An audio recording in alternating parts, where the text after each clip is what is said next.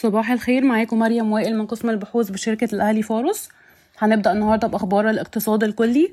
قرر البنك المركزي الإبقاء على أسعار الفائدة دون تغيير عند 8 وربع وتسعة وربع في المية لمعدلات الإيداع والإقراض لليلة, لليلة واحدة مشيرا إلى نمط التضخم وانتعاش النشاط الاقتصادي المحلي واستمرار التعافي من كوفيد 19 أصدر الرئيس عبد الفتاح السيسي قرار بتشكيل مجلس التنسيق بين السياسة النقدية للبنك المركزي والسياسة المالية للحكومة برئاسة رئيس الوزراء ويضم محافظ البنك المركزي ووزراء التخطيط والمالية ونائب محافظ البنك المركزي ونائب وزير المالية.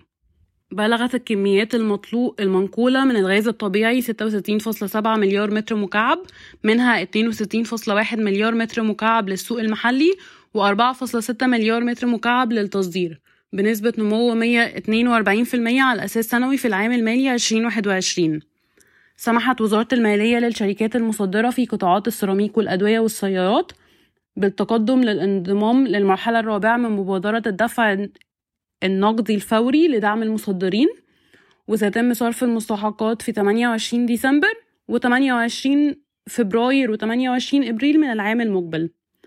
ننتقل لأخبار الشركات. تقدمت شركة فواز عبد العزيز الحقير المدرجة بسوق المال السعودية بعرض للمجموعة المالية هيرمس لشراء حصة في حدود 10% في شركتها التابعة valU فضلا عن التعاون مع هيرمس لإطلاق خدمات valU في السوق السعودية العام المقبل عن طريق اتفاقيات تعاون أو شراكة. وفقا لوسائل الإعلام المحلية تجتمع اليوم شركة مصر الجديدة مع ممثلين مقدمي العطاءات الثلاثة ماجد الفطيم وحسن علام و Mountain View من أجل التطوير المشترك لأرض Helio Park التي تبلغ مساحتها 1695 فدان لتحديث عروضهم. وأشارت المصادر أن شركة مصر الجديدة ستختار الفائز مطلع العام المقبل. تخطط شركة إعمار لبدء الأعمال الإنشائية لمشروع Belle Vie على مساحة 500 فدان في مدينة الشيخ زايد الجديدة. وتواصلت الشركة مع عدد شركات مقاولات لتنفيذ الأعمال الإنشائية للمرحلة الأولى على مساحة 150 فدان. أرسلت شركة نخلة للتبغ وشركة بريتش أمريكان توباكو وشركة المنصور العالمية للتوزيع بيانا مشتركا لغرفة الصناعات الغذائية تبلغهم فيه بانسحابهم من مزاد الترخيص الجديد وتضمن البيان ثلاث أسباب للانسحاب. أول سبب لن تتمكن الشركات الثلاثة من التنافس على الترخيص بمفردها أو بشكل مشترك بما أن الشركة الوحيدة التي تقدمت بالفعل للحصول على الترخيص تمتلك حصة أكثر من 24% من السوق المصري. وبالتالي ستخلق حالة شبه احتكارية السبب الثاني أن سبق للشركات المذكورة أن طلبت من, من الغرفة إنشاء العديد من التراخيص بقدرات تصنيعية مختلفة لضمان تشغيل المزيد من الشركات مما يتيح للحكومة زيادة حصتها من تراخيص متعددة بدل من ترخيص واحد.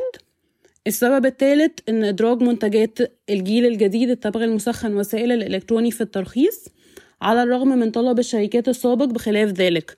الأمر الذي كان سيضمن أيضا للحكومة حصة أكبر من مجرد دمج كلا المنتجين في ترخيص واحد بحسب البيان. خبر ليه علاقة بشركة e-finance وهي إن أنشأت شركة e-Aswaaq ودي شركة تابعة ل e-finance نظام إلكتروني لشراء تذاكر دخول أهرامات الجيزة بالإضافة إلى العديد من البوابات الإلكترونية عند مدخل الأهرامات.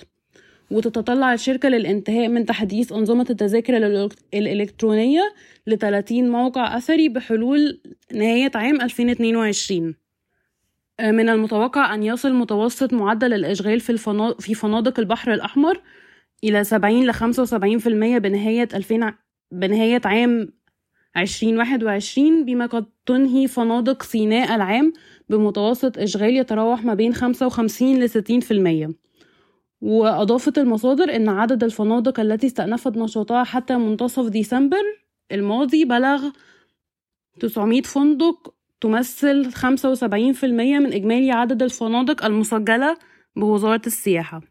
بشكركم ويوم سعيد.